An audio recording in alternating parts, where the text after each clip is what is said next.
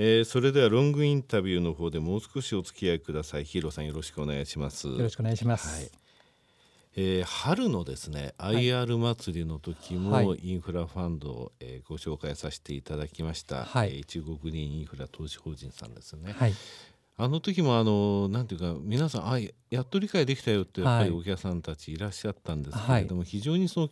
いわゆるあの金利商品としてですね、はい、見る見ることができるやっぱり商品だと思うんですよね。はい、やっぱあの10年間向こう10年間、はい、まあ、お天道様が、えー、いなくならない限りという形でその、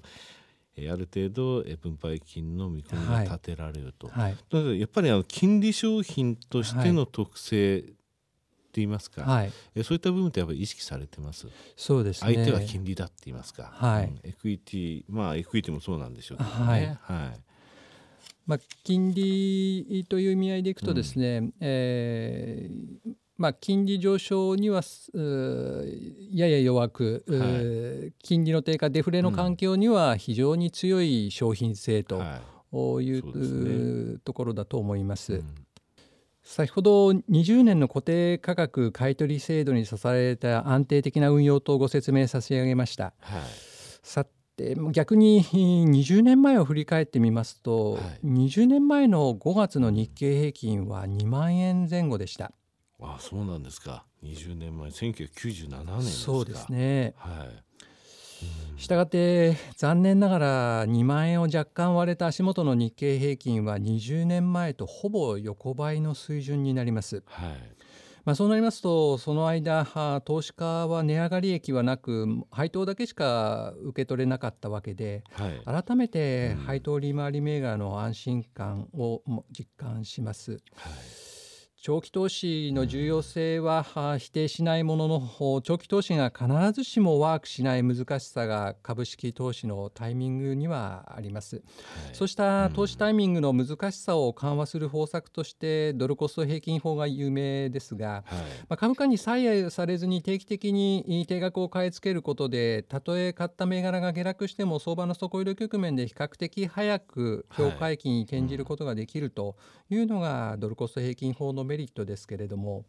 このドルコスト平均法も長期的に右肩上がりの株式であれば効果を発揮しますが、はい、低成長の日本株は横ばい状況でドルコスト平均法もなかなかワークしません。そうなると国内投資という意味では高配当銘柄には安心感が大きいと考えています。はいインフラファンドのもたらす分配金の角度はあ先ほどもご説明差し上げましたようにかなり高いものですから皆様の長期投資に資すると信じていますしそのために努力していきたいと考えています。ぜひインフラファンドの社会的な意義とともにその安定的な高収益性を一度ご研究いただきたいと思います。はい。確かにねそのインカム商品って考えられますからね、はい、あのまあ高配当銘柄っていうのは、えー、クイテ株式にもあるわけなんですが、はい、えー、ドルコスト平均法っていうのは結局そのエクイティでよく使われる手段なんですけど、はいまあ、保険会社なんかはね、債券についてもやってますと、はい、ただ債券をやってるというのは結局入ってくる方も毎月入ってくるからドルコスト、つまり、え定額とかで毎月のように買ってるということなんですが、えー、そうですか。この20年間見ると日経平均は、えー、ちょうど、えー、言葉あれですがチャラということなんですね。はい、すね。うん、金利を例えば、えー、その時点で3%のものをコツコツと言ってれば、はい、インカムの部分だけでも60%いってたってことですか。おっしゃる通りですね。はい。これやっぱり15年20年っていうのは一つのやっぱり今金利のところでいきますと大きな、はい、あの今回フィットで、はい、買ってくれるっていうのはですね、はい、非常に大きい、はい、えーしっかりとしたものですよね。そうですね。だって10年でも十分あの長いと思ってたのが20年っていうのは、やっぱあの太陽光の時に20年ってちょっと驚きだったんですが、はい、やっぱりそれぐらいのその買うから本腰入れてしっかりみんなやってほしいっていうことだったんですかね。はい、そうですね。あのその他にね、はい、まあ、太陽光から離れて、はい、えー、ヒーローさんが、もう個人的に、はい、この他にインフラファンドでこれを組み入れるファンドを作れるっていったら何か思いつくものってあります、そうですね、うん、まず再生可能エネルギーのところですね、はい。うん、えー風力陸上風力、洋上風力ありますが、うん、えー、洋上風力の場合はかなり大きなサイズになってきますので、うん、まあ、まずは陸上風力とい。うところかと思います。はい、まあ、その他でいきますと、まあ、あ水力、はい、それからあ地熱地熱、はい、バイオマス、はい。えー、いろいろありますけれども、うん、えーそれぞれにあの原料調達メガソーラーの場合ですと太陽ですし風力の場合ですと風なわけですけども、それ以外の再生可能エネルギーは原料調達のところが安定しない部分がありまして、え実際にインフラファンドで組み込んでいくということを考えるとですね、もう少し時間がかかるかなというふうに考えてます。海外ねあのオーストラリアとか、はい、えー、こういうラファンド系の動きというのはいろいろと出てきていますと、はい、日本で今3つ、はい、太陽光から始まりましたけれど、ね、これ本当に大きな、はい、えー、一歩だと思うんですよね。はい。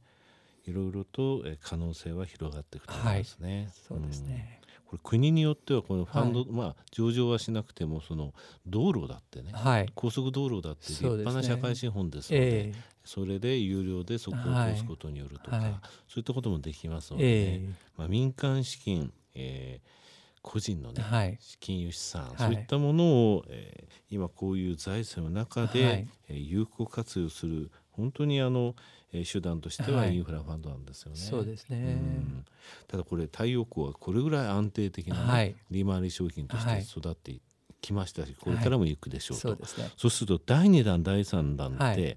意外とそのあの安定的っていうところでいくと、太陽光よりも劣るんじゃないかなっていうような印象があってしまうんですけどもね。えーうんそこの部分はあの